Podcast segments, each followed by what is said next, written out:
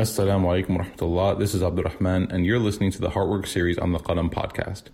Heartwork is a weekly session at the Roots Community Space in Dallas, Texas, where young professionals come together and discuss ideas and concepts on how to grow in their religious practice and their relationship with Allah. This particular series is called The Messenger, where the focus of the discussions will be on lessons from the life of the Prophet Muhammad sallallahu alaihi wasallam.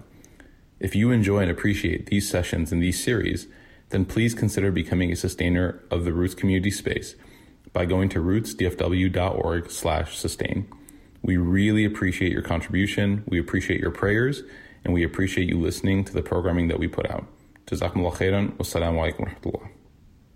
Assalamu alaikum wa rahmatullahi wa barakatuhu. This is your brother Mikael Ahmed Smith here, letting you know that today's podcast was sponsored by Helping Hand for Relief and Development. Helping Hand is a leading Muslim nonprofit organization that has a top star rating by Charity Navigator. Over the years, I've had the privilege of working with them, and they've helped people from over 80 different countries around the world. They've worked for disaster relief and emergency relief in Palestine, Myanmar, and many other countries Kenya, Somalia, Kashmir, Pakistan, and Haiti. To learn more and to be involved in helping the lives of other people, visit their website at hhrd.org. السلام عليكم بسم الله والحمد لله والصلاة والسلام على رسول الله وعلى آله وصحبه أجمعين Welcome home everybody Let me turn the How's everyone doing? Alhamdulillah, good, good. Um, so first, mashallah, we got obviously a little bit of a crowded space tonight, so try to make space for everybody. Allah Ta'ala says in the Quran that you make space, Allah Ta'ala makes space for you. So just try to make, you know, a little bit of room. What's up? In this there's space over there. Yeah, so if you have any space that you want to provide in the nook area over there by Suhba, you can spread out inshallah. Um, continuing from last week, our session on the prophetic biography of the Prophet Muhammad Sallallahu. Uh, Allah Ta'ala make things easy inshallah. Um, we have a couple things that we talked about last week. So I wasn't able to get through everything that I wanted to, but the good news is that we were able to really, inshallah, uncover a lot of amazing gems from just last week's session. So the first point that we walked away with last week was that when the Prophet arrived to Medina, right, he arrives to Medina and he's riding on his camel, and everyone is sort of like calling out to him, beckoning to him to, you know, come to stay with them. And each family had this like tribal uh, you know system and they were calling to their tribe. They were saying like come stay with us. And what were the reasons why they were trying to how were they trying to convince the prophet what were the things that they were sort of like yeah so number one was like we have cash. Like we're we're wealthy. Our family's wealthy. What else? Yeah power status numbers and then weapons right? So that we can protect you. So they were trying to essentially play upon the very human attraction to like things that you know wh- whether it's wealth uh, property and also power. And the prophet ﷺ was not uh, tempted even in the least bit by these people and their their beckoning that he wasn't that's not what what's interested him and so he would they would kind of sort of call to him and while calling to him they were trying to almost like pull the camel into their home and the prophet ﷺ would, would tell them gently like just leave her let her be she's being guided right? She's being commanded by Allah and where to go. So, you know, where you're pulling her is irrelevant because Allah Ta'ala is commanding her where to go. And this was a huge lesson. This was a huge moment for these people because they had been accustomed to humanity and leadership and, you know, human leadership as being people that are tempted by the same thing that everyone else is, tempted by power and money and and status. And the Prophet some the first thing he does when he shows up is he completely flips the script on them and he shows them that part of being spiritually close to Allah is that you rely upon Allah, you don't rely upon wealth. You realize that Allah is the provider. You realize that humans don't provide, God provides. Right? You realize that status with people is irrelevant if someone doesn't have status with God right? Allah Ta'ala says that in akramakum indallahi atqakum that the most honorable amongst everybody are the ones who have the most God consciousness. So it doesn't matter if you say our family has honor because the Prophet Sallallahu is interpreting honor as those who are closest to Allah and then obviously protection. Who can protect you if God wants to make you vulnerable? And who can attack you if God's protecting you? So he's basically like reorganizing the spiritual psychology of this entire city in this one moment. It's very powerful. And he's telling these people that, you know what, this is something that you're going to have to learn and even more so than I'm that I'm being tempted by any of your offers of wealth and power and status and whatnot. This camel, this camel is the one that's going to decide where I'm going because Allah Ta'ala is guiding it. Allah is commanding it. And then the camel ends up in front of the house of Abu Ayyub Ansari, and we'll talk a little bit about how the camel sort of. It was interesting. The narration said the camel sat, then the camel got up, and the camel turned around and sat. And again, we talked last week about how the hadith is so explicit, it's so specific. And and normally if you were telling somebody a story, you would instantly erase that part because it feels redundant. You know, if you were telling somebody that you went to a restaurant and we got seated, let's say that you sat at one table and then you realized that that table wasn't comfortable for everybody, so you got up and moved to another table, you wouldn't really include that part in the story, right? So you tell her, where'd you eat? Oh, we went here. Oh, how was it? It was good. We sat somewhere and then we got up and sat somewhere else that's it's not really like you know you wouldn't include that but when it comes to hadith because you wouldn't include that because to you it's irrelevant but when you're talking about the messenger of god everything's relevant when you talk about his life everything matters. Every point matters. And he knew this. He knew that there would come a time in which people were writing down his his lessons and his teachings and his words. He was aware of this because allah told him this. And every single moment mattered. So, in a moment like that, one of the lessons that we take why would the camel come and sit and then turn and sit if it virtually accomplished the same thing? Is because when it comes to our belief in destiny, right, why things happen, what happens, how they happen, and why they happen, we believe not only in the predestiny in the predestined origin of of things happening at the at a place but also when they happen. Right? It's almost like there's two axes. We believe that things happen for a reason, but we also believe they happen at a time for a reason. So I might be asking Allah for something, and that thing might end up happening, but it's not happening on my timeline. Right? I might be asking Allah for something, and I might be given the runaround for like 72 hours, or six months, or one year, or five years, and I might wonder to myself, like, why did God not grant it to me the first time I asked for it?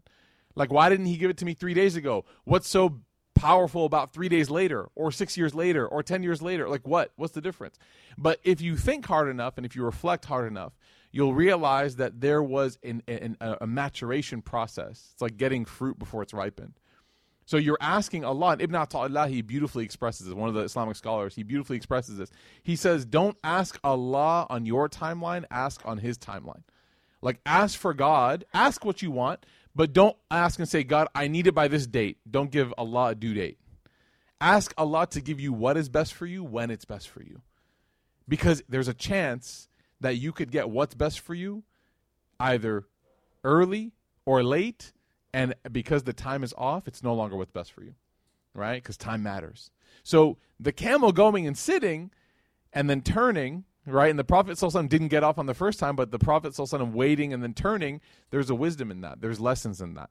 The second thing that we took from last week was that the Prophet the way he interacted with people, he had like a social mission statement. You know how like everyone, like your company or your the company that you work for, they have like a mission statement Many of you probably don't even know it. It's probably just make money, right? But what is the mission statement of your company? Ultimately, there, everyone has a guiding principle, right? So the Prophet ﷺ, one of the things he did was he gave us guiding principles for how we interact with God, with each other.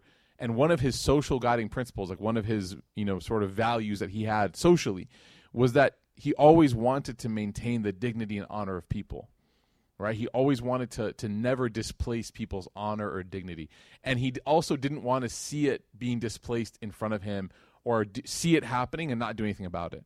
So how he interacted socially was he tried his best, right? He did his best to make sure that the people who were around him they never felt like they were nothing, right? Like the people who spent time with the Prophet, they walked away feeling like a million bucks they felt like they were walking on, on clouds because that's just how he interacted with people. So that should become one of our guiding principles. We may not be able to be like the wealthiest people in the world that can help everybody with our money. We, ne- we may not be able to be like the most well connected that can like set up people with like different networks and like, oh, I can hook you up here. I can, but you know what everyone can do? We can give people honor. You can dignify people. It doesn't cost money. Doesn't really even take that much time, to be honest with you. But giving people dignity and honor, it takes a humble soul and it takes somebody who sees the value in honoring people, right? And if you've ever been dishonored or had your dignity taken from you, whether it's in a board meeting or a, or a team meeting or whether it's by in family, you know the pain that that causes. There's no money that can replace it. There's nothing that can fix that. It's such a painful moment. So don't be the person that does that. In fact, be the one that gives that people those people that honor and dignity. That was what we take from the Prophet last week. And remember what Ka'ab said. By the way, I looked, I, I re-looked at the narration, the hadith. We told the story of Ka'ab, how he said, Ash-Sha'ir, the poet, when after he got introduced next to the diplomat Bara bin Ma'rur, who by the way was a Muslim, like he was also from the community, anhuma. But he said the poet, and Ka'ab said, he in Arabic he said, "I will never forget that, that those words. I'll never forget when the Prophet said, Ash-Sha'ir. It changed his life. There was no moment happier for him in his life when the Prophet knew him. So the Prophet, we're going to continue now, he pulls up to the house of Abu Ayyub Ansari. And when I read the narration, there's a reason why I'm showing you this picture. Because when I read the narration, sometimes, again, when you're learning history, it's easy to project. Historically, it's easy to project your own circumstances. So Abu Ayyub Ansari, for example, he had a two-story home. Everyone here was like, wow, mashallah right? You got people here like, you know, working young professionals living in an apartment. You're like, man, Abu Ansari was balling, right? Like he was probably from Plano. You know, like he was mashallah doing well. Meanwhile, I'm trying to, you know, make it, you know what I'm saying? Splitting bed splitting an apartment with somebody just to save no, like Abu Masadi, he had a two story home. But I want you to understand again like the quality of the homes that they lived in. So there's actually history. It's very beautiful. If you go to Medina, if you go to some of the uh, med- museums in Medina, Munawara, you'll see that they uh, they tried to to restore. Let me actually do this they tried to restore some of the uh, like the physical elements of the time of the Prophet Sallallahu So they showed, for example, like how much water he used to make wudu for prayer. How much water? You know how much it was? It was like um, it was probably a cup and a half of the 12 ounces. It's probably like maybe 12, 16 ounces of water to make wudu. And if you've ever seen someone make wudu with that much water, it actually goes from being just like a thing to an actual act of worship. It's so intentional. It's so beautiful. The way that every drop is used and not wasted is like remarkable. I, I can actually, inshallah, next week I'll pull up a video of this Mauritanian sheikh. Mauritanians, they live like in the desert. It's just how they live, right? They drink out of like animal skins and they have a very, very like raw society, right? A lot of Mauritanians, especially the scholars. And I'll show you a video of him making wudu out of a bucket and you'll see how intentional every motion, every movement is, and it goes from being just like a mundane thing to like an actual act of worship. Right? He doesn't just wash his face; he's actually like taking water with his fingertips and like it's almost like what you would pay someone to do for you at a spa. You know, it's like, oh, this is called like a hydro hydrodermabrasion thing. And it's like, no, it's called we'll do it, man. We've had it for fourteen hundred years. You know, and so you see this. Subhanallah, it's beautiful. It's actually it's remarkable. So again, the, the, the, standards are different. So when we say the Prophet doesn't make wudu, it wasn't like the slip and slides that we do now. It wasn't like leaving the, the, the faucet running while we're, you know, like kind of stand there or like, oh, I gotta wait for it to get warm, right? You know, just stand and wait. Meanwhile, like half a gallon goes and then you start. That's not how it was. So when we talk about a two story house, we're talking about like this house, okay, is a two story house, and there's like a like a little like hanging bed on one of the walls so people can sleep on the floor. And then there's basically people like floating in midair right here, sleeping there. That's what two story means. Okay. So the hadith goes Abu Ayyub Ansari, and the Prophet lived with him for seven months. He stayed with him for seven months. He stayed with him there, and Abu Ayyub, his his his happiness was just through the roof. He was so ecstatic. He was able to host the Prophet You know, he was able to have him in his life, and he every time would wait for him to eat and he would always try to have stuff for him. I think about how you host people, right? Like the hospitality. So he was like going above and beyond for the Prophet Muhammad in terms of hospitality. And he said, when the Messenger of Allah stayed in my home, he took the lower part of my house. So he stayed on the on the ground level. And he said, Um Ayub, right, her, her his wife, he said that we stayed on the upper level. Okay, so they basically hung out in like the, the loft area. And he said, one night while we were going up to bed, and the Prophet and eventually Abu Bakr as well was with him for a short time, he said, one night I realized something. That when I was laying my head down and I was looking at you know how I was moving around and crawling around and grabbing stuff and laying out my mattress and stuff. He goes, I realized that my feet were above the head of the Prophet and he said this realization it gave me so much unrest. It gave me so much unrest that I imagined my feet being above the Prophet Sallallahu that I didn't sleep that night. I didn't get a wink let me just let's let's explore this concept a little bit. Anyone here understand the the the, the thread or the, the the culture of feet being disrespectful? You guys remember when the the Iraqi journalist threw his shoes at George Bush?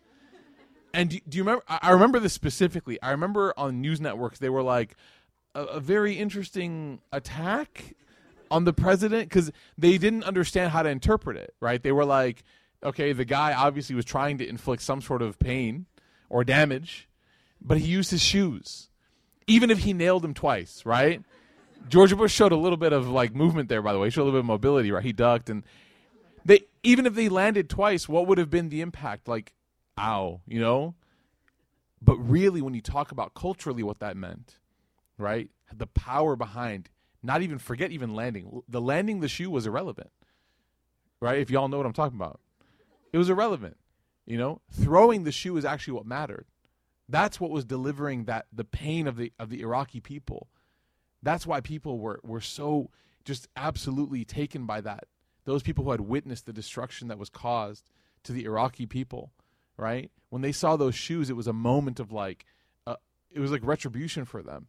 That you you've destroyed our entire country, you destroyed our civilization. We're going to disrespect you in, in, in, in on the public stage in a way that we know how, right? So when you when you're hearing this hadith and you're like, yeah, that's how everybody is. Like everyone's second floor is above their first floor, right? And we kind of again are processing it very, I want to say like hyper practically. Right? We're like, well, practically, it's just the way it is. If you want a two story home, someone's going to be on the bottom, right? And who are you going to do? You're going to make people that you don't like on the bottom floor, like because you're under my feet.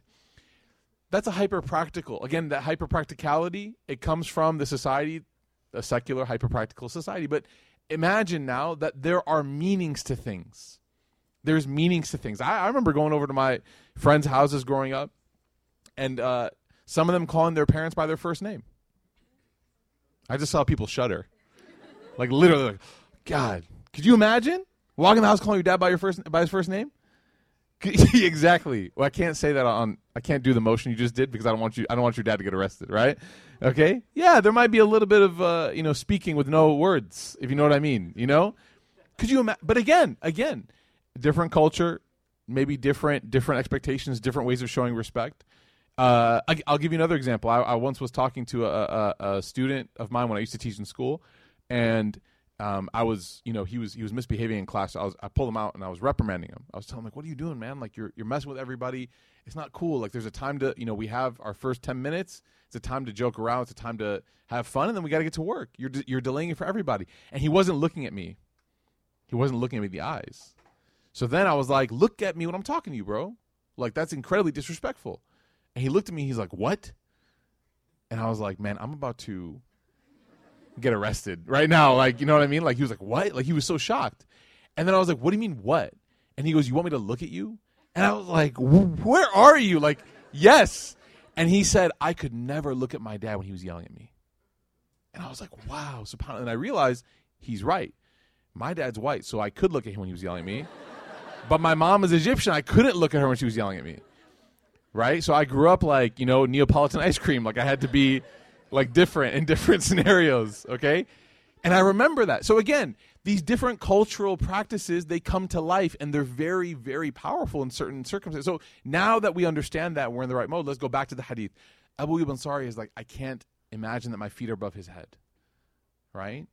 I can't imagine. There are even some scholars that we'll sit with now. Some mashayikh and ulama will come and we'll sit with them and read with them or we'll visit them and they'll put their legs out because they're old and they have to stretch their legs and their knees. But you know what they do? What do they do with their feet? They cover it. They take their jubba off and they'll cover their feet because they're like, this is a reality. I have to stretch my, my, my legs, but I don't want you to think that my feet are towards you. So then I won't do that. Some of them will never face their feet or their back towards Mecca, towards the Qibla, out of respect so they'll always like sit lateral. They're like parallel with the Kaaba, right? Like rear view mirrors or side view mirrors. Okay. So this is something that is very important. So again, what do we take from this? He said that I wouldn't put my head, my, my, my feet above his head. So he goes, so I, re- I moved to the side. He basically, I want you to imagine the Prophet systems on the bottom floor. And so Abu Ansari is above him, and he's like curling his body around the outline of the Prophet. So he looks down, he's like, okay, there he is. And they're like, he and his wife are basically creating like a shape around the Prophet. So that neither of them are where? Above him. Above him. Don't don't get caught up in the details, just understand what they're doing. Okay? And then he says, We moved to the side and we remained awake all night. Finally, in the morning, when the Prophet woke up to pray, when he was finished, we asked him, Ya Rasulullah, is it okay if we switch? Is it okay if we switch? We'd rather you slept on the top floor and we slept on the bottom floor. The Prophet said, No. what are you talking about? He was basically like, What's the deal? So Abu he clarified, he said, Ya Rasulullah, I swear by my mother and my father, which again, in the statement you translate to English, you're like, what does that mean? It's like the greatest oath that a person can take before God. He said, I swear by my mom and my dad, right? That it is it's making me feel nauseous that I'm eh, that I'm sleeping above you. I just can't process it, right? It's not it doesn't feel right with me. He goes, "Please, can you please come to the top part of the house and we'll come to the bottom part and everything will be okay. The Prophet said, Oh, Abu Ayyub, he smiled. He said, The lower part is easier for me because people are constantly coming in to visit and ask their questions. So if I were up there and you were down here, you would be dealing with some difficulty. You know, you would be dealing with some difficulty. I don't want you to have to like put away all your stuff every time someone comes. I come downstairs, I take over the whole living room, then they leave. I go upstairs. Five minutes later, someone else comes. He's like, it's just not practical. And you see here how the Prophet again, remarkable, remarkable like psychology. He's taking this beautiful spiritual intention from this person and he's basically tailoring it and saying, You're right in feeling that way, but I'm telling you that this is not a sinful thing. And ultimately, it's way better for both of us if we just keep it the way it is. If we just keep it the way it is. So the Prophet is responding with him with love, okay? Then Abu Ayyub said, So I dealt with it because he told me it's no problem. He goes, then that night, my wife and I were up and we were using a container of water to like, you know, drink from and, and wash from and all that. And he said, and the container broke. So again, these containers were oftentimes made out of like leather, animal skin. So he said it broke and the water started to spread. And my wife and I took off all of our extra garments, like our, our, our, our ridat, like they have, um, like a shawl. We took off our shawls and we took all of our blankets and we like sopped up all the water that we could out of fear that there would be a drip on the Prophet Sallallahu head. Because look at that. Look at this. That's not going to hold water. Like, that's definitely not going to hold water. Okay. I don't care if that's what Kanye's house looks like now, right? That's definitely not going to hold water. Okay. If you've seen his house, then you'll laugh. It was a funny joke. Okay. So, so then he said, so then he said, finally, he goes, when the water vessel broke and and and the water was going to drip on his head and we sopped everything up and we laid there cold all night because medina can get cold at night by the way right? The desert can get cold at night. He said we laid there cold all night. And we realized that living up there is just going to be too difficult for us. Like we're not going to be able to get out of our heads. We asked the prophet Sallallahu the next day we said ya Rasulullah is it okay that we sleep on the bottom floor and you sleep on the top? And the prophet Sallallahu said sure. No problem. He goes let's move my stuff up. Let's move your stuff back down. A okay and they were like, "We're sorry." He goes, "No, don't apologize. It's all good." Right? I like the top floor actually. I like it. Right? What is this teaching us? What is this? What powerful lesson is taken from here? One of my teachers one time we were studying and somebody we were we had a lot of our books and he put the glass on top of the the books, right? The Quran and the Hadith books. And my teacher stopped and he said, "Take that off right now." He stopped in the middle of his sentence. Like literally, it was like somebody taking something and just placing on top quickly because he wanted to make space for his notebook. It wasn't a bad intention. He wasn't like, ha, you know. So he put it on top of my teacher, oh, Sheikh Ihab. I remember, I'll never forget. We were studying Bulugh Maram, right, Shafi fiqh, and he said, "Take that off right now." And we were like, everyone was like, "What?" And we, you know, us were like typical Chicago kids, like surrounded by Desi community. Like, did he just put a T-shirt on with a face on it or something? Like, what do you mean take that off right now? You know, all the Desis are like, yeah, yeah, yeah. We feel like. So he took the glass down, and my teacher said something beautiful. He goes, "You're never going to benefit from knowledge if you disrespect it. You're never going to benefit from those books if you don't respect them." Right? And again, it's not that he was being intentionally disrespectful, but even just that haphazard moment, you know, even just the lack of awareness. To us, again, it's not for other people to diagnose within other people, but to us, it can be an indication. if something really matters. Anyone here ever worn like a nice new pair of shoes? Like the memes about like white Air Force Ones? Like you got a nice new pair of shoes? How do you act? How do you act? How do you walk?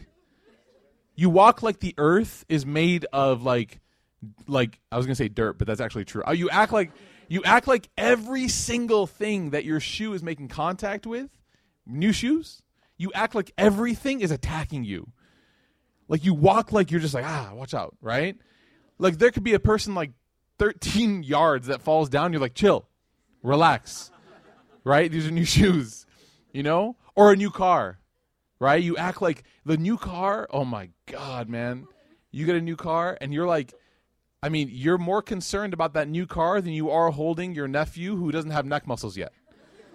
Like the nephew, you're like, is this how I got him? And they're like, put a hand. He's three hours old, you know? Rather your new car, you're like outside with like silk clothes. You're a man, you're like, I can't wear them, so I might as well. That was another joke. Okay. Can't wear silk, guys. Okay, so just tough. Okay, so I remember when I got my car, the car that's outside that's full of scratches and everything now. I'll tell you why it's full of scratches because I have a cat. Uh, but I'll tell you why I let it exist with scratches because the first weekend that I got it, there was a hailstorm. I got. I remember I was in Tennessee. We were at someone's. It was it was a it was a graduation party. I didn't even want to go to. I'm sorry if you're watching. I didn't want to go. My wife convinced me. She said we have to go. Right? Is like Imam life. You have to go. So I went, and and and they were like, yeah, it's gonna hail, and it started hailing, and I'm standing there at the window. First thing I did was I looked at all the gas stations around because that's like obviously shelter. So I'm like, I can drive this thing over there real quick. They all got, they were done. Everyone was looking at me. They're like, huh, you know, like we already got it. You know, there's no spots available. So I just had, I had to resign myself to just dealing with the the will of God, right?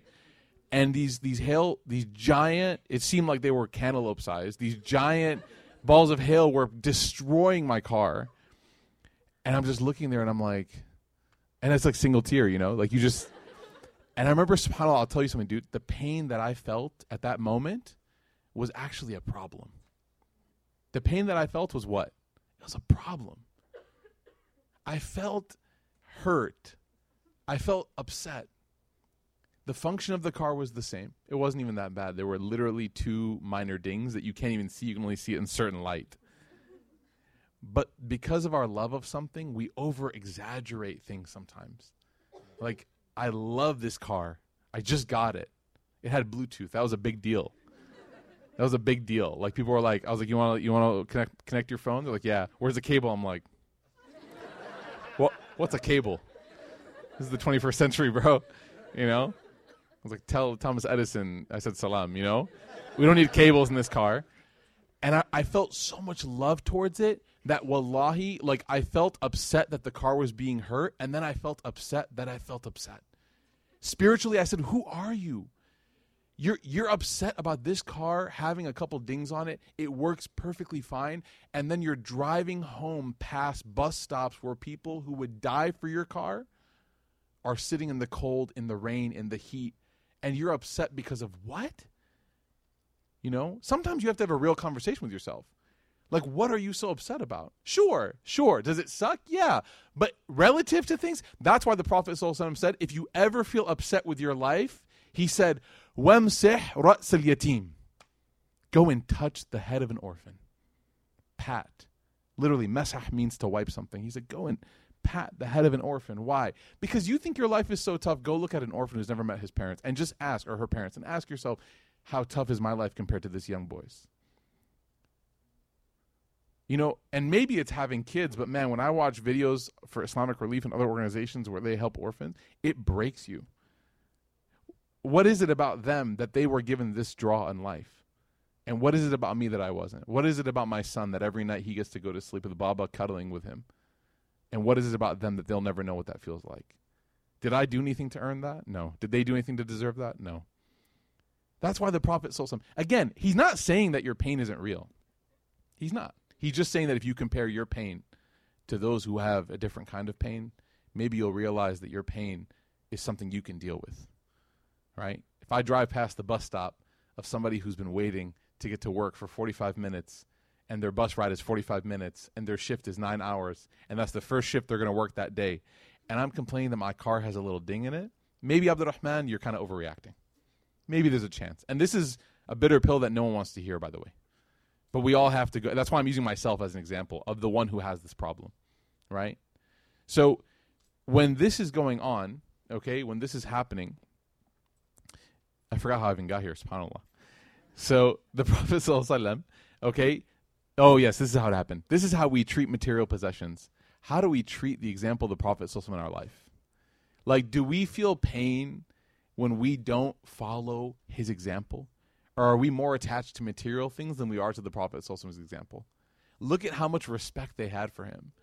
Look at how much respect they had for him. Like the two phrases that will be an indication that we need to work on ourselves is number one, it's only sunnah, and number two, it's just makruh to translate for you guys, it's only sunnah means it's not an obligation. Just the Prophet did it. And it's only makruh means it's not haram. I don't get sin for it necessarily. It's just something that God and his messenger didn't like that much. Which, by the way, most of the things that are makruh are actually haram. There's just someone somewhere, some uncle that says makruh, so we're like, we're going to go with it, right? Okay? But the reality is that when we say these things, what are we doing? We're devaluing the example of the Prophet. We're devaluing it right? Imagine if your car was being belted by hail just after the day you got it, and someone walks up to you It's only a car. How would you feel? Right? How would you feel? You'd, you'd be furious. You know, you just got new shoes or a new outfit and someone stains it. It's only shoes. Relax. Of course, what they're saying is literally true. It is true that whatever XYZ thing is only a sunnah. It's true. But what's the implication behind those words? Very good. It's not important. Your shoes aren't important. Your car's not important. That's not that's not nice to say. It's not nice to say. But the implication we need to be worried about. Look at how Abu Ayyub Ansari was. Look at how his wife was. Look at how concerned they were about causing even a little bit of discomfort to the example of the Prophet. The next thing that was amazing was how whenever the Prophet would eat, obviously they're hosting him, they would send food. Whenever he would eat, he would send back down whatever he was done with. So they're hosting him, so they're obviously going to send him a lot what? a lot more than he needs to eat, right? So they send him more than he needs to eat. He sends back the rest, right? Because they send like a you know a tray of food. So he's eating, and then what they would do is they would actually take and they would eat from that.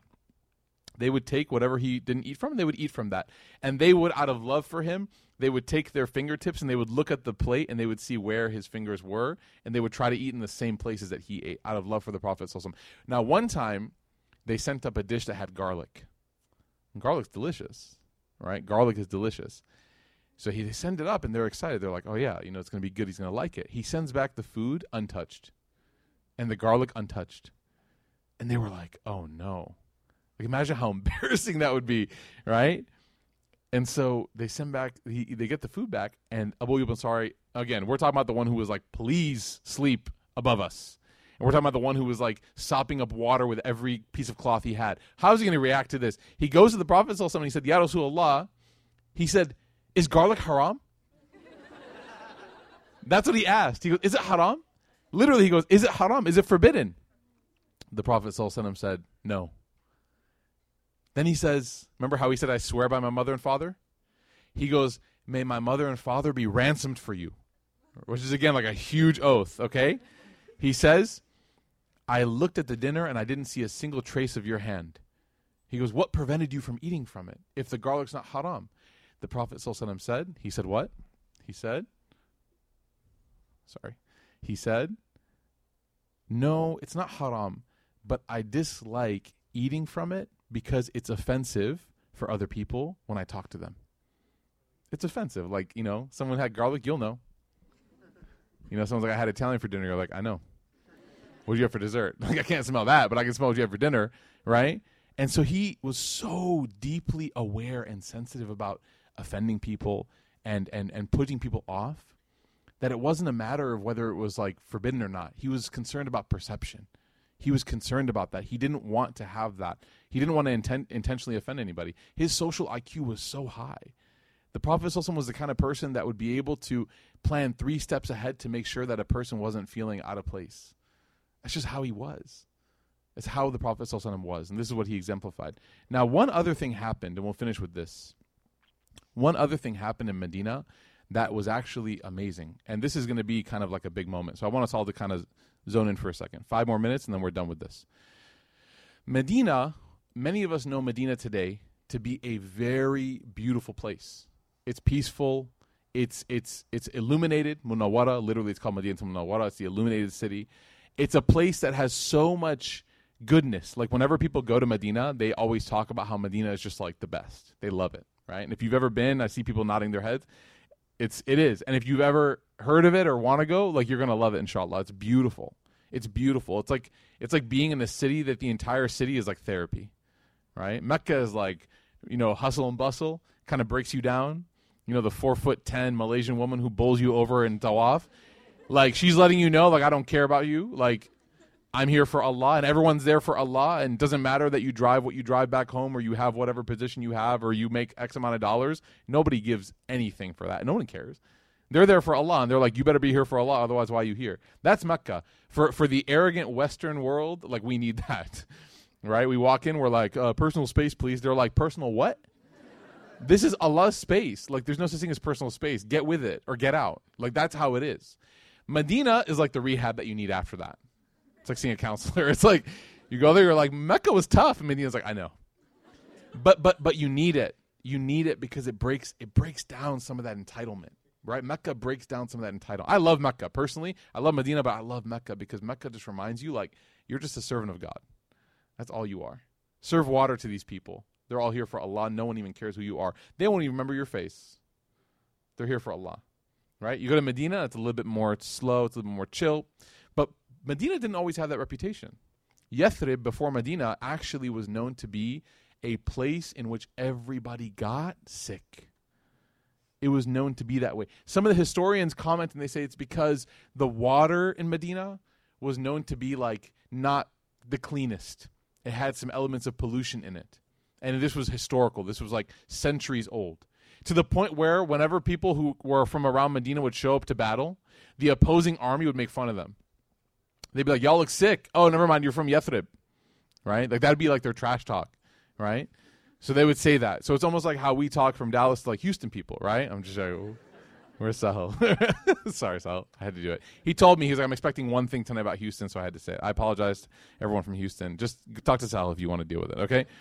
So they would know Yathrib as this. And and it happened when they arrived in Medina, they moved there, everyone's on cloud nine, everyone's happy, and then people started to get sick. You know, know how bad it was? Abu Bakr as-Siddiq. Okay? If you want to talk about people that God is pleased with, look at the best friend of the Prophet the only one who defended him the night he came back from Jerusalem. Everyone's telling him there's no way it's possible. Abu Bakr is like, yeah, it is. He's like, there's no way you're possible. They're like, what does that even mean? You know, like he's basically so defiantly standing next to the Prophet, like best friend. Abu Bakr is so sick that Aisha narrates, she said in the hadith, Aisha said that I walked into my house and I see Abu Bakr, my father, lying on the ground. Lying on the ground. Middle of the day, he's just lying on the ground. Guys, this isn't like sick, like I, I have a headache right now, but I can still come here and teach and we can be some of y'all probably are I hear some coughing. It's you know, that's us. You know, you guys ever heard of man flu? Right? When men get like a little bit sick, they act like they've been given the, the terminal diagnosis. This sickness was like d- incapacitating these people. They couldn't walk.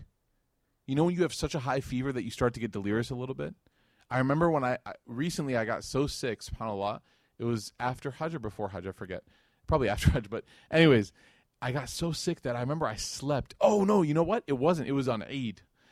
I got so sick on Eid that I didn't go to the prayer. I didn't even, I couldn't. I slept all day. I woke up at 5 p.m. and I thought it was 5 a.m. I was so delirious. I was like, oh my God, I slept 36 hours. And then my wife comes home. And she's like, "How are you feeling?" I'm like, "And she's like, what have you drank?" I'm like, "Nothing. Gatorade untouched, water untouched, everything untouched." Like that kind of sickness where you're just completely removed from yourself. That's what they were experiencing. So they would they would start to they would start to recite poems they would start to recite poems. Abu Bakr said, Every person wakes up next to their family with such high hopes.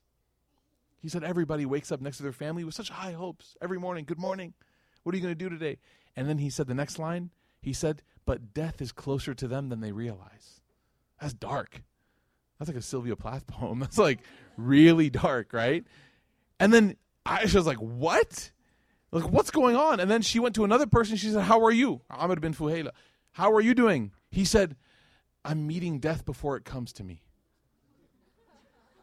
They were like really in pain. And then another, I think it was Bilal, anh, correct me if I'm wrong, it was Bilal. He, she went to him and said, How are you doing? Because he was sick. And he goes, I can smell Mecca. He goes, I can see Mecca. I can see its mountains. I miss Mecca. Like he's talking about Mecca, right? They're all basically saying, What? Why did we come? Why did we move here? We knew this place was a place of disease. We knew this place was going to, we knew it was not going to be easy. We knew it was going to be hard. We knew it was going to be painful. Why on earth are we here? Look at us. We're lying on the ground. We can't even breathe. We can't even walk. What's wrong with us? We should go back. We should, we, we, we regret ever making this decision. Right?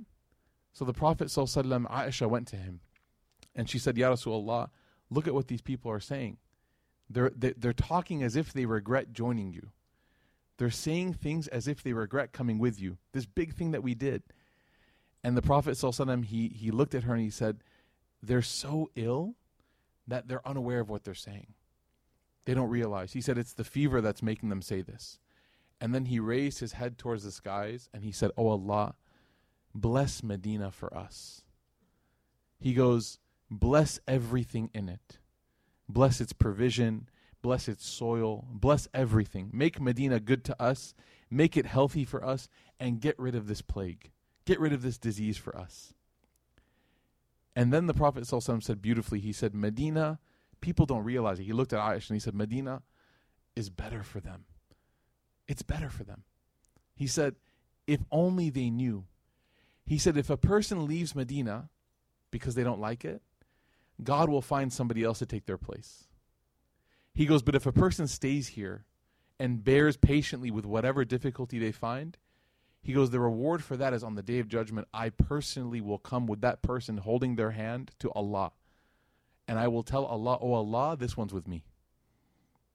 This one's with me. Y'all ever been VIP before? Seriously, y'all ever been VIP when in a place that you were not supposed to be? Y'all ever got like a business class upgrade or something? Okay. we have like two guys apparently who have, right? They're like, yeah, right?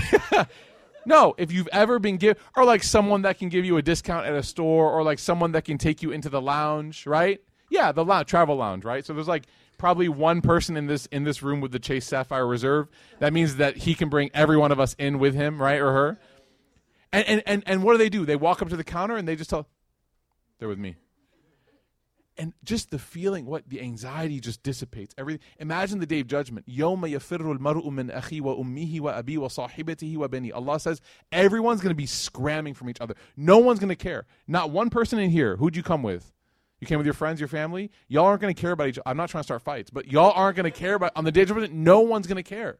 You're going to be so concerned about yourself that it doesn't matter. Everyone, me, you, everybody. I'm going to say, guys, guys, you came to Roots Monday, right? Can you guys tell Allah that I, I, I did this? You're going to say, sorry, man. We, that was fun. The coffee was, but I got to worry about myself today. Well, that's what the hadith says. Everyone's going to say, nafsi, nafsi. The only person that will take time to take your hand and walk you in with him is the Prophet. He's going to say, come with me. He'd go up to the gates of Jannah and say, add it to my list. Who is the person that does this? He says, the one who goes to Medina and bears with it patiently. Powerful. Really powerful. Now, this is amazing. The Prophet, ﷺ, he's teaching us a very valuable principle. How do we translate this to young professional life in America? Moving to Medina was a command from God. Moving to Medina was not like a, a relocation based off of preference. It was a command from who? From Allah. Are there things that are commands from God that we're doing today? You guys doing things that God commanded you to do? Anything? Is anyone doing anything that God commanded us to do? We just prayed. All right, hopefully. Okay. You're sitting here gaining knowledge. That's something. Okay, yeah. Let me ask you on the real are some of those things hard? Yeah, thank you. Wow. Okay, mashallah. A lot of honesty. Let's keep let's tone the honesty down a little bit, okay? All right. this is where you kind of say, mm-hmm. right? Yeah, yeah. It's like, yes, it's all hard, right? It's so difficult. So, some of those things are difficult, yes. In fact, can I can I can I offer a, a way to? Is it even possible that you wish you didn't have to do it? Honestly, is it possible that for those of us who wake up and pray Fajr, there are some mornings where we just wish that we didn't have to do it? because you're so tired and so exhausted? There, that thought maybe crosses your mind.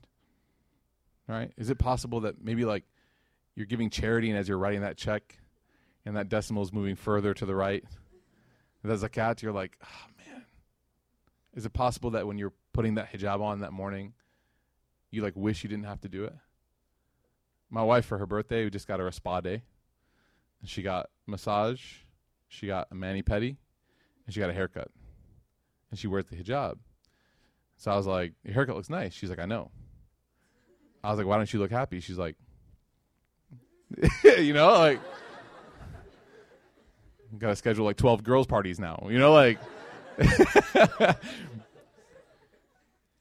look, everybody struggles. Everybody struggles. They were struggling.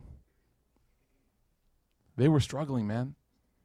They were with the Prophet They were with the Prophet They were with the Prophet and they were struggling. They were begging the Prophet take us back. Take us back. Don't make that we know that God told us to come, but don't make it a thing. Let's let's just rescind it, rewind it. Let's go back to Mecca. The torture, the torture of Mecca, they're like, let's go back. This pain is too much. This is why the Prophet you'll find three things that he teaches throughout his entire lesson hadith when you deal with things that you don't want to do. Number one, well, zero actually. Number zero, doing something you don't want to do in religion is one of the quickest ways you can become close to Allah. It's one of the quickest ways. You know why? Because you don't have to ask yourself if you're sincere. You know you are. If you do something every day or every moment that you do it, and you know inside of you it's a battle every single day, then you know that you can look to Allah and say, Allah, I'm only doing this for you. And that is a shortcut to sincerity that many of us wish we had. Many of us do things in religion and we do them for other reasons. But if I have to force myself to do something because I know at the end of the day it's what God wants from me, at the end of the day, no matter how bad I don't want to do it, it's what God wants from me, then that is a, a, a it's like a shortcut to sincerity. It's like a fast pass to Allah. That's why the Prophet ﷺ, he said, in order for you to accomplish this, you have to reshape your perspective. He said that, عَجَبًا لِأَمْرِ الْمُؤْمِنِ he said, how strange, how beautifully strange is the life or the, the, the, the events of a believer. He said that there's only two kinds of things that happen to this person. Number one is either something good happens to them and they thank Allah for it. And when they thank Allah for it, do they get closer to Allah? Yes. He said, or something bad happens and it causes them difficulty and they're patient with it. And because they're patient with it, because they deal with it, then they get closer to Allah. Patience is a staircase to God that is only accessible to few. Not many people want to be patient. A lot of us want to opt out for the easier way or the different direction. Patience is the, the, the, the is the path to Allah least taken. That's number one. Number two is he says, after reshaping your perspective, he says, understand that while you're doing that thing that you hate, or while you're doing that thing that you wish you didn't have to do, they're in Medina lying on the ground, sick, keeled over, probably getting nauseous, fever, wondering if they're going to die. Abu Bakr's not being, Abu Bakr's not a very dramatic person. If you read his life, he's not dramatic. And he's saying every day you wake up with your family and death is closer to you than your shoes. Right? Number two is that something that you can't see is happening for you. Maybe when you're doing that thing for Allah, or when you're giving up that thing for Allah.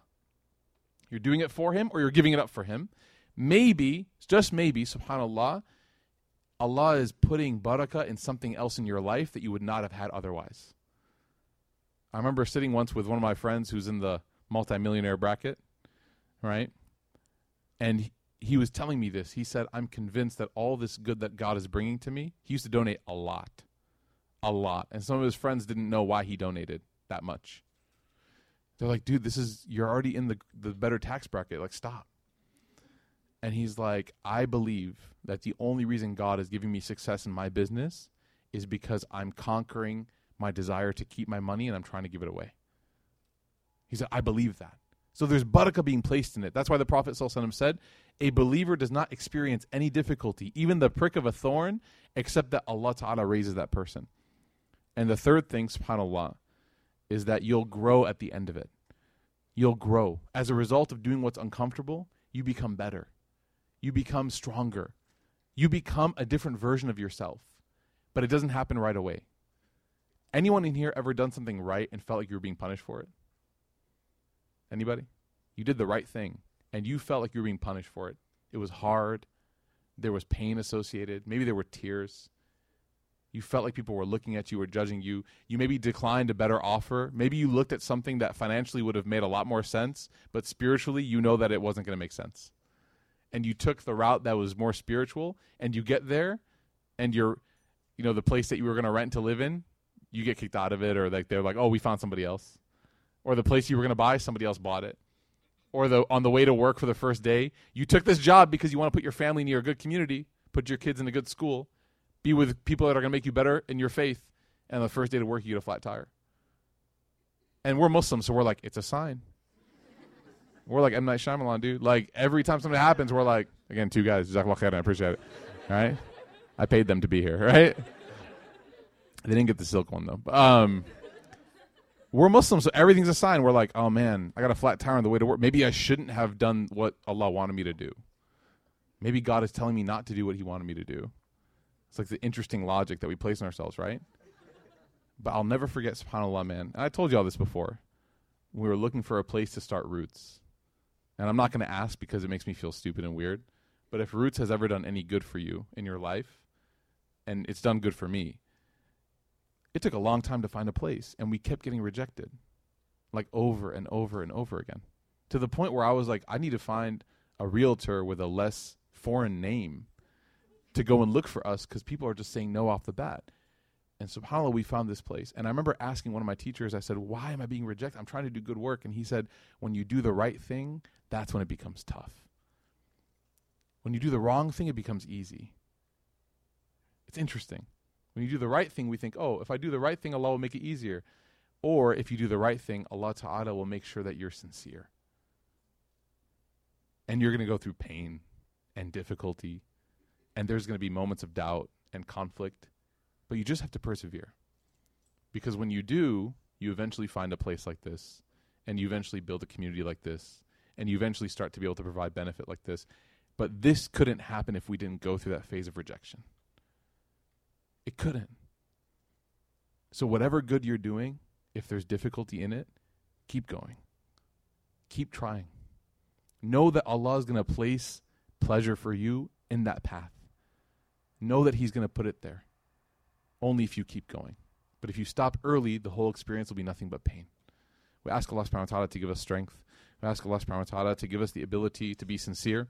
We ask Allah subhanahu wa ta'ala to give us the ability to do what pleases Him no matter how difficult it is on us, we ask Allah subhanahu wa ta'ala to make our hearts strong enough to handle all that He asks of us. And we ask Allah subhanahu wa ta'ala to pardon us and forgive us for our shortcomings. We ask Allah subhanahu wa ta'ala to cure us if we have any illnesses or diseases, both bodily or spiritual. We ask Allah subhanahu wa ta'ala to give us barakah and blessing in our rizq. We ask Allah subhanahu wa ta'ala to grant us the ability to do everything that pleases Him and follow the way of His Prophet Muhammad. We ask Allah to grant love and respect and reverence towards our Messenger in a way that we never ever disrespect him, whether intentionally or inadvertently, and we always make him the shining light of our lives. Amin ya Rabbil Alameen.